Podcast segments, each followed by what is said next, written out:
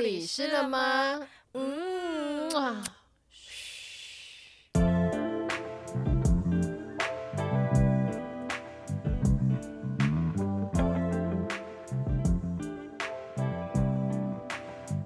大家好，我们是护理师了吗？今天的节目是护理师的一千零一种面貌，我是主持人 Joy。我是小鱼。好，今天的主题一样是社区护理哦。上一集我们请议员学姐帮我们跟大家分享了 CDC 的工作经验，还有就是社区护理的一些嗯职涯啊跟定义这样子。那今天我们这一集就是再次请议员学姐来跟大家分享一下她目前的就是工作，学校护理师到底在做些什么。那我们欢迎议员学姐，欢。迎。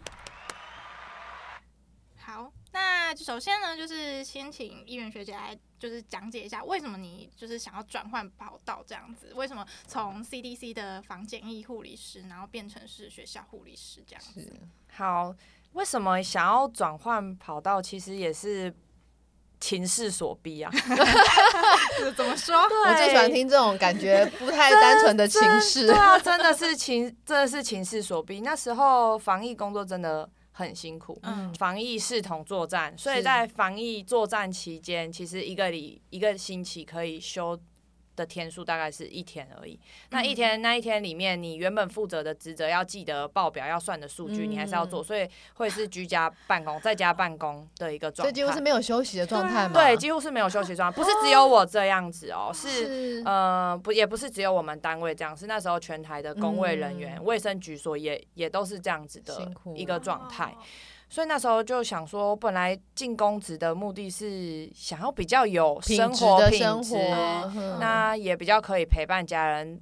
可是也那时候真的讲真的不知道疫情什么时候结束，嗯但是只知道说可以从自己先改变自己比较快。是没错。所以在寻寻觅觅一些公职相关的职缺，因为我觉得我好像也没有对回医院特别有兴趣。嗯那卫生局所的话，我就那那时候我根本也不考虑，所以最后就是考虑学校，所以有嗯开始准备呃学校护理师的一些考试、一些证照之后，就投入这个考试，嗯后来有录取，就直接转换跑道。真的很优秀了。这个是我感觉听一路听学姐的学经历起来，就是她想要，所以我觉得每个人就是我，我现在只想鼓励是。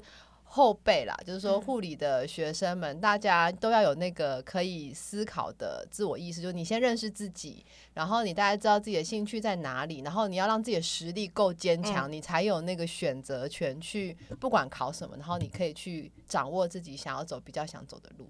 我就听到这边这个有一部分的想法，像刚刚你有特别说到说，改变自改变环境不如改变自己，我觉得这个点非常的重要。对我题外话一下，那时候我在机关署工作的时候，嗯、因为意调关系，有接触到一些科技业的主管，因为、嗯呃个案是科技业的呃员工，是嗯。疫情的关系，所以是那时候他们公司处理疫情，会是他们的有点像人人事卫生，主管呃环环安或者嗯是是。呃职业卫生人员会职业卫生的部门。嗯。嗯。的主管会去主导这一切，是。那也是因为工作的关系而认识主管。那时候主管以为我应该在机关署是约聘的，嗯。因为还呃事后的时候也是有递名片给我，就是说、嗯。哦我的表现不错，要不要到他们的嗯。公司担任。挖角了挖角了。对，其实就是这样。请你担任职护吗？对，就是说你可以哦，因为他觉得我哦学经历 OK，外语能力也不错，好因为是一个外商公嗯司。是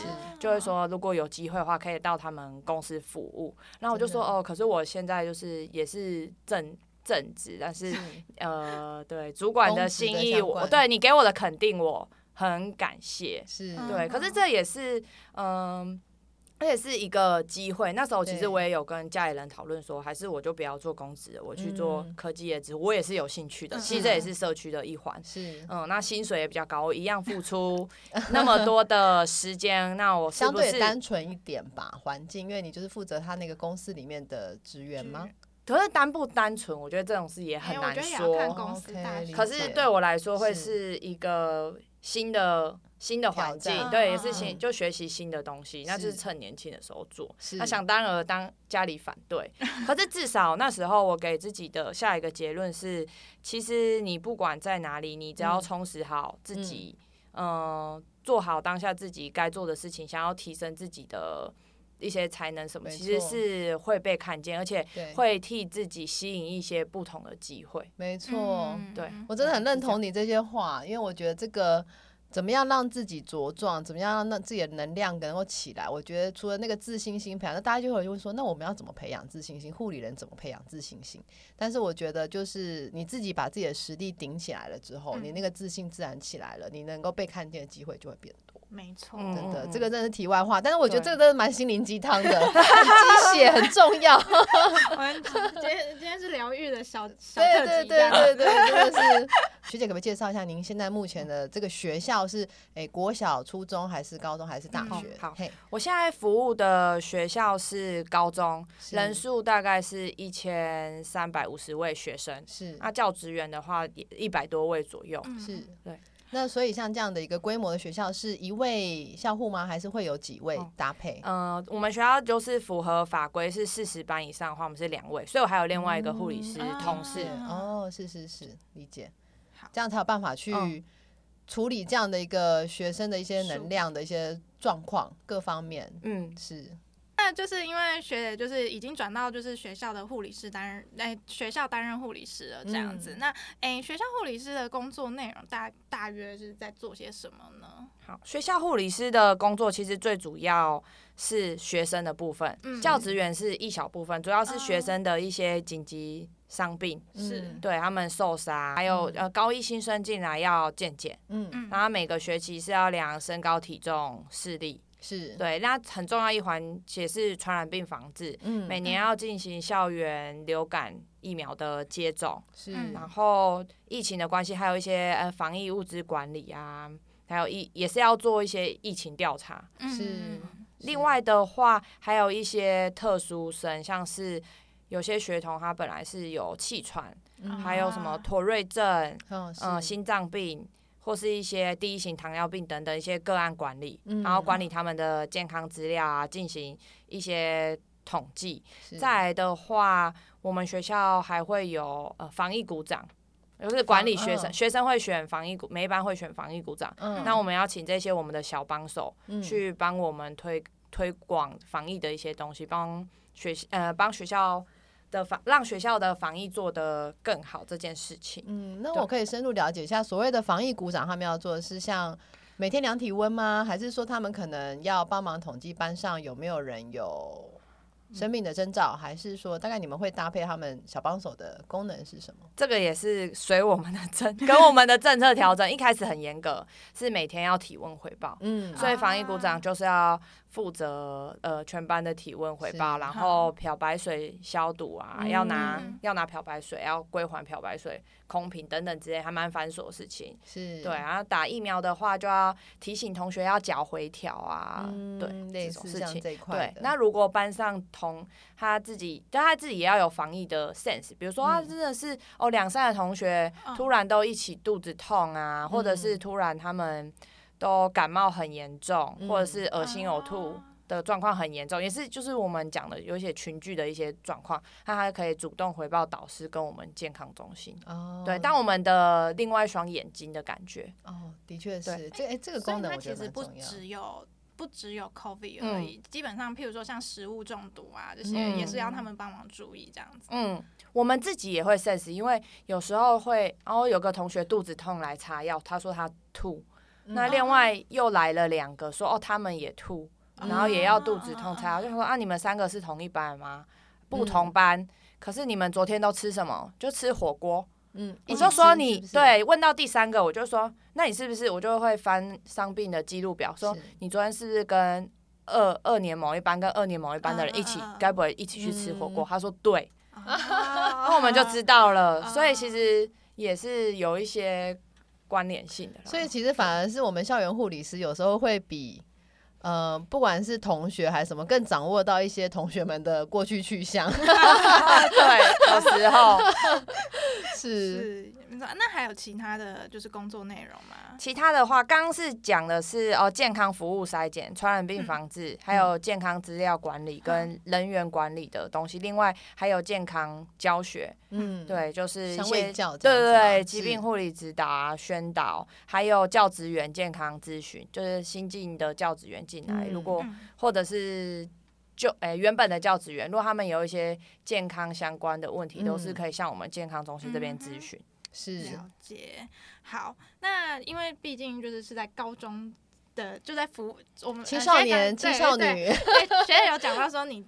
比较主要在学校服务的族群其实是学以学生为主嘛，嗯那其实我们就是高中就是就是青少年的阶段，那青少年常常就是会有一些两性异性之间，或也不不一定是两秘密，也不一定是两性啦，因为其实现在也有同性嘛，对不对？奇就对于这些都有一些好奇或烦恼。那有没有就是学生与您谈论相关的一些就是性相关的话题，或者是有一些嗯失恋或之类的话题，或者是我们必须须要去护理人员在校园里面针对会必须会去介入的一些，像是性教学的宣导。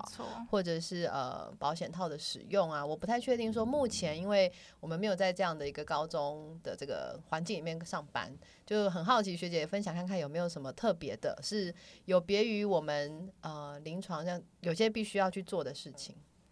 性这方面的话，在高中生来讲是的确是一个很很大的议题，对，所以在我们学校的话是由性别委员会去推动的。那刚好哦我也是性、性别委员会里面的成员之一，所以这件事情就不只是，其实真的不只是护理师的事情。因为我我打岔请教，就是学校的性评委员会里面的组成的成员的背景大概会是怎么样？像如果有一位护理师，那其他的是像我们学校就是会有各科的老师，然后嗯学务处的老师，还有呃各级各单位的主管。OK，那当然校长配比会有特别要求吗？男女配比没有，但是我们还有一个，我们也还会有一个家长代表。对男女配比没有特别，但是因为老师都会有男有女，是，嗯对所以还算平均这样子，算平均。然后一定会有，我们是有健护老师，高中有健对健康护理老师。OK 对，是。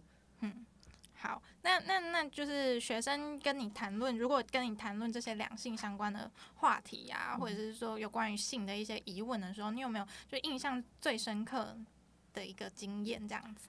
通常学生不太会跟我们直接聊哦。性的事情，通常都是讲别的，讲一讲会讲到，嗯。他不会一进来就表达他这方面的疑问或是困扰。嗯。通常我们会遇到的是说，哦，女生嗯。就是哦，突然心情不好，怎么样，嗯。就会问，就会问他说，哎、你是生理期来吗？还是生理期要来了？嗯，什么之类的，他才会讲说，哦，没有，我最近失恋。哦。类似这样子通常都会嗯。由他呃心情不好、情绪不好来表达，或者是是。男生呃因为好呃受伤是来嗯来换药，才发现哦，其实他昨天回家的路上有出车祸，嗯就是摔骑车摔伤，他换药边换边聊，才发现哦事情并不单纯，嗯就是为什么会车祸，是因为心情不好。为什么心情不好？因为他哦跟一个女生怎么样了，然后女生后来又不理他。哦对，然后哦嗯，对，是是有性方面的之，间的小烦恼了啦，对少年少女的那，你会变成就是一个就是咨心灵询导师师这样？我会尽量不要太去，深入，对我会尽量不要太去深，不会嗯说我如果我们朋友之间嗯，我会觉得我们可以尽量深入聊。是是把那一件看可不可以把那个结打开。可是我觉得学生辅导，学生辅导的有辅导室，对辅导室的功能是在这方面是比我们更强的。那你们会转介吗？会，所以那个学生，哦我后来听到不太对劲，因为有牵涉到性别平等的议题嗯是对，我就就是有跟辅导室的同嗯仁有有接洽这样子，最后就是由性平会去是。处理。我我觉得这个学校的组织架构，还有大家各处室之间的合作很紧密，是因为我自己本身其实我有一年在台大当校护的经验。那刚好我在那一年，我觉得其实现在目前的小朋友，像我们那种小大一嘛，刚好是衔接高中毕业，嗯我觉得那个状态感觉有点像。以我自己过去的经验，我这样看起来，我刚好那一年。呃，我我觉得青少年的一些少女、少男、少女们的烦恼，真的不少。那有时候我们那个角色的介入或者是观察，有时候的确是要旁敲侧击的去聊一聊，才会知道说其实有一些征兆，然后怎么样去呃预防校园进一步学生有进一步的自我伤害，嗯或者是说他们有一些的呃烦恼没办法被解决。那因为像我自己过去有一个印象很深刻，我我自己额外分享一下，因为刚好这个话题。嗯，刚好有一个学生，他刚好就来我们的保健室，也是躺，然后躺着就是很烦恼，就问一问，然后看起来也就是健康的孩子，一个男孩子。后来他就说，他第一个人，他一个人上来台北念书，然后心生他很紧张，然后大家同学都好强好厉害，然后他就很孤单，然后感情上又刚好遇到一些挫折，所以他就有一点。有一点不是很好的念头，那当然自己有警觉到之后，他就跑来我们这边寻求一点人人的这个安慰。所以有时候我那时候发现说，哎、其实校园的校护的角色不是只有擦擦药，或者是说生理痛给你、呃电热毯稍微温敷一下，其实还有的时候。多一点的察觉跟关心，然后的确就是转介到心理辅导，然后去避免一些伤害跟意外。因为那一年我刚好印象很深刻，我们那一年就有三位的呃跳楼自杀意外事件。哦对，所以有时候我觉得现在目前的孩子，他们资讯很发达，手机上的各个的东西很多，那他们的烦恼也会更多。就我觉得跟我以前的那个年代比起来，我觉得是更多。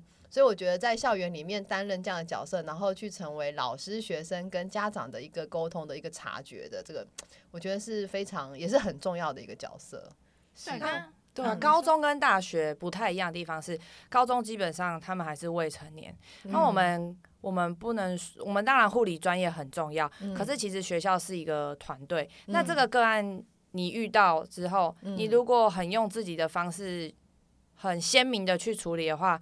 并不会是，嗯并不一定是一个非常好的方法，因为你要考量到，其实学校的团体是，对啊，我们是一个 team，、嗯你要想辅导师可能会怎么样处理，然后他还有导师，对嗯所以今天这个学生怎么样了，我们也不不一定会直接联络他的对家长，因为看情况，我们可能也会联络他的导师，嗯去了解这个学生状况嗯。再来是学生，我是自己工作这样下来会觉得，学生在你面前讲的是一一个版本。他可能在嗯。导师或是家长、同学面前讲是另外一个版本，所以他讲的话，我不能说呃说不能信他讲话，可是你要持嗯。保留态度。嗯所以我会处于一个是比较温的状态去去处理他们这些事情，然后是以鼓励性质的，嗯就说哦，如果你想聊聊的话，就不嗯不限于说性方面啦。是对，就心情不好，或是课业、感情、家庭困扰，说啊，那你有没有我们导师是谁啊？有没有跟老师谈啊？或者是嗯哎、你有去辅导室定期去就会谈吗？那你有没有找好朋友聊聊？都是嗯这样的一个状态去处理，不太像是说在医院，这个就是你的病人，你可以跟他进行怎么样的治疗性沟通，你可以嗯主导。嗯那在学校的话，要考量这个孩子他还有同学、有导师，对他有他自己的辅导老师。是是了是解哎那我这边比较别嗯好奇一下，就是会不会有，嗯、就是你们会不会请就是外聘的一个心理咨商师，然后有给学生一个固定的免费的心理咨商的时间，这样子这部分基本上就是辅导辅导师那边哦安排。哦所以嗯不跟你们这边比较没有关系。对，可是如果学生问我们相关心理智商的事情，我们可以跟他讲哦，心理智商的心理治疗师是在做什么？因为有有些学生他就是想要考医药卫生，啊。对。对他可能除了护理以外，他会想知道药师在做什么，或者是智商师、物理治疗师在做什么，有时候会跟他们聊这些。哦，所以他们也会去跟你咨询到这一块求职或者求学，对，我觉得这就是 在跟其他场域不一样，就嗯是是。除了你是一个护理师、健康嗯。教照护的角色以外，在学校其实你就是他们的师长。前辈，对你他们品德，有些人也是一嗯进来健康中心很痛就会屌脏话啊，还是什么之类，嗯。那你就要提醒他说，你可以说呃你很痛，你可以用其他哦方式表达，就是不只是只是健康照护，辈了，对，是有师长的感觉。那他哦，如果进来，有些人会躲一些科目不想上，你啊久你哦有两两次、三次就发现。为什么他呃每个礼拜的这一节特别就会身体不舒服，想来休息？嗯那个就是哦去问他，当然也不是责让他，就是鼓励他说，哦，那这个科目你就再多试着了解他，还是其实我觉得校护也是一个很温暖的角色、欸因为就是在学生最脆弱的时候，不管是身体或心灵的时候，身心灵都还没有发展成熟对他就会想要去，至少也是一个愿意去，不管是躲在那边躺躺，但就是一个也是很温暖的角没落。错。好，那接下来，因为其实我们今天聊的其实就差不多了，这样子。那我想要就是想问一个学姐一个灵魂拷问的问题，来吧，我最喜欢这种的。就是如果人生再给你重来一次，你觉得你会选择护理系吗？如果人生再重来一次，我会说我有意愿，但是我不我不敢保证我百分之百会做护理师。是对，就是有意愿。我为什么？为什么是有哦意，愿？有意愿就是会觉得说我肯定这份工作的价值，嗯，嗯，对。可是我不排斥去成为其他的职业，去探索其他的职业。是做其解就是创造其他价值，可是我是肯定护理师这个职业的价值，所以说有意愿，哦但是不一。定说我一定会从事这样。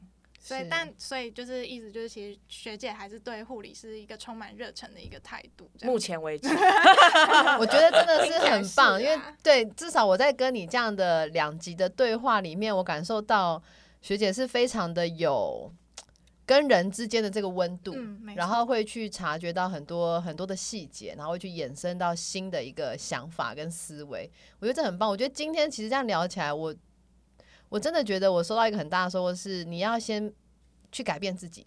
与其改变环境，不如改变自己，嗯然后让自己成为一个更好的状态之后，你就有机会去择你所爱，爱你所择，是不是这样的感觉？我也觉得真的。对啊，很鸡汤哎，有没有？鸡汤很心 灵，对，那因为就是刚好就是我们可能听这个听听这个节目的朋友们，也不一定就是像学姐或者是像小鱼这么嗯有 经验的，也许就是还懵懵懂懂，还不知道自己到底要选，择什么。那就是呃，学姐可不可以帮我们分享？因为你做过非常多的，你有做过门诊，有做过病房，然后有是做检疫、防疫，然后还有做过学校。然后你觉得这些工作之间，你觉得它的差别跟优缺点在哪里？可不可以分析给大家听一下，让大家可以就是知道说，哎，哪一个比更纵较适合观的去看，我我嗯哪一个比较适合我这样是子是？好，我就以我自己的经验来分享，对，也不代表你们的立场，嗯。也不代表说哦，其他有做过这一些产业的力量，因为就我自己个人经验是分享，因为我觉得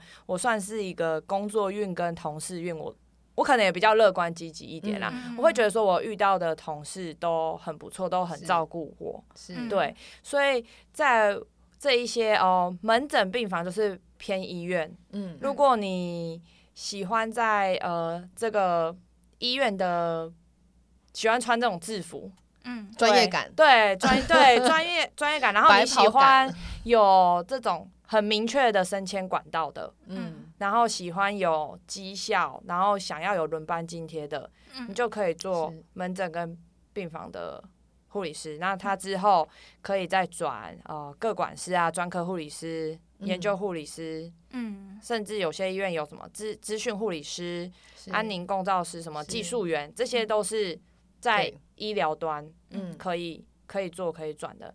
但是如果你是想要跳脱医疗端，那简简易防疫学校我三个做过的话，你如果喜欢就是公部门，嗯对你喜欢呃中央单位，你喜嗯欢中中央单位都都稳定。但如果你比较喜欢中央单位的话，是可以做简易防疫。那简易的话，你要语言能力好，喜欢跟旅客沟沟通通，对。嗯那防疫的话，是你要喜欢处理一些文书。那嗯长官交办事情的话，你是你是愿意，等于是你你是愿意接受这个体制的，嗯，对。那我问一个，嗯简易护理师有没有需要 EQ 很好？我觉得每一个护理师都需要 EQ 很好。我特别好，我举个例子，我之前在门诊的时候，有些阿婆就会插队，而且她是会，她是会很合理的人，插队她，是会人这样子侧进来，侧身说：“我跟医生讲一句话，然后讲一句话就直接坐到椅子上，然后开始要看诊。”对，那在病房不用说嘛，有些家不管是病人还是家属，身体不好，心情都很差。检疫的话也是，有些旅客抱怨政策不好，嗯对，然后我只是体温高一点就要问我一大堆问题，我觉得很烦。嗯那防疫科就也是啊，有些承有些其他公共卫生单位的承办人脾气也不是很好，然后是长官有些也是比较权威一点，对，是要脾气很好。学校的话一样嘛，就是一样，老师跟学生觉得都要 EQ 很好，是真的。但我倒觉得说，这个刚好我们透过这个节目去聊，就是我希望，不管是对上面的长官们也好，或是对底下的基层民众也好，就其实会让大家看到，我们护理师其实在各个层面上，很多东西我们真的是要实际去落地，是靠我们这一群人。所以我觉得，其实与其说 EQ 要不要自身好不好，当然都从自身改变了。嗯好，但是我们也很期待的是，大家我们都可以互相尊重。嗯，当真的就是不管是什么样的职位，就是大家如果最近看到新闻呐、吼，没有护理人员的话，你的医院是开不成的；没有护理人员的话，你病房是开不了的，嗯你是没办法开刀的。所以我觉得，不管是医师或护理师或病人端、家属端，如果我们大家各个的角色职责。大家都辛苦，然后大家都愿意帮忙。那如果互相多一份尊重，我觉得对于这个台湾的医疗，现在目前水平在世界上是不嗯差了嗯哈、那有期待，我觉得期待可以更好，这会是最棒的状态。对，当然没错。是对好，那其实我们今天就是聊到这边也差不多。那其实我们，我觉得我们今天这整集的重点就是在告诉我们这些护理人们，我们就是多嗯了解自己，是，对，然后了解自己到底要什么，然嗯后就是如果我们要要，嗯，我们知道自己适合什么，想要什么了之后，就像学姐一样，就一步一步的脚踏实地的去做，是然后去充实自己，然后最后再达到自己的目标。对，真的觉得觉得非常厉害。对，这样就可以选择择你所爱，爱你所择，找到自己适合的位置。对，没真的错，活活的比较自在一点啊、我觉得。嗯，是，好，真的很谢谢学姐今天来跟我们分享，谢谢，然后又很温馨，又鸡汤，啊又励志。对啊，哎、我们这两集真的是有听到有赚到，我很充实，我自己个人都成长很 啊，多。对啊，没错，谢谢谢谢谢谢，学那谢谢议员。对，谢谢议员学姐。那诶、因为议员学姐还有自己的就是 IG 公开的嗯 IG 跟一些网站，那议员学姐要不要分享一下自己的 IG？好，我是直接念账号出来。对，你我可以们到时候帮你打在画面上，有这个，你可以直接就是欢迎订阅、分追踪加分享小铃我会。帮你把它下面写在资讯栏里面，对，你可以直哦接念出来。好，我是数字一，然后 dollar 就是元，因为我是一元嘛。几扣几扣。对对对，我 完是数字一，然后 dollar D O L L A R，然后接数字零八一八。对，欢迎大家追踪起来，因为我对觉得，呃，身为护理人员，我们一定要把优秀护理人员要大要被大家看到。那我觉得议员今天这样来聊，真的是很优秀，很有想法，很清楚自己知道自己要什么。那我觉得在护理这一块，如果各位学弟妹们或者是前辈们已经走了这条护理路了，我们也回不了头。那我们就努力把这个环境改改善变好，互相尊重，那我们在这个工作上面可以越来越开心。谢谢谢谢谢议员，谢今天到谢谢现场，不用那个追踪也没关系，可以直。如果是有问题，我觉得是提供大家一个管道交流对，嗯就是如果你也有想要问我什么问题，或者是好奇，觉得我有什么可以帮助你，或是怎么样想要分享的话，对啊，也就是也可以私讯我，对，我觉得不一定要追踪。对，我觉得很开心，是有一个愿意公开不尝试分享的，这很重要。不尝试分享这个很难得，很难得。对谢谢谢谢一元谢谢一元学姐。谢谢。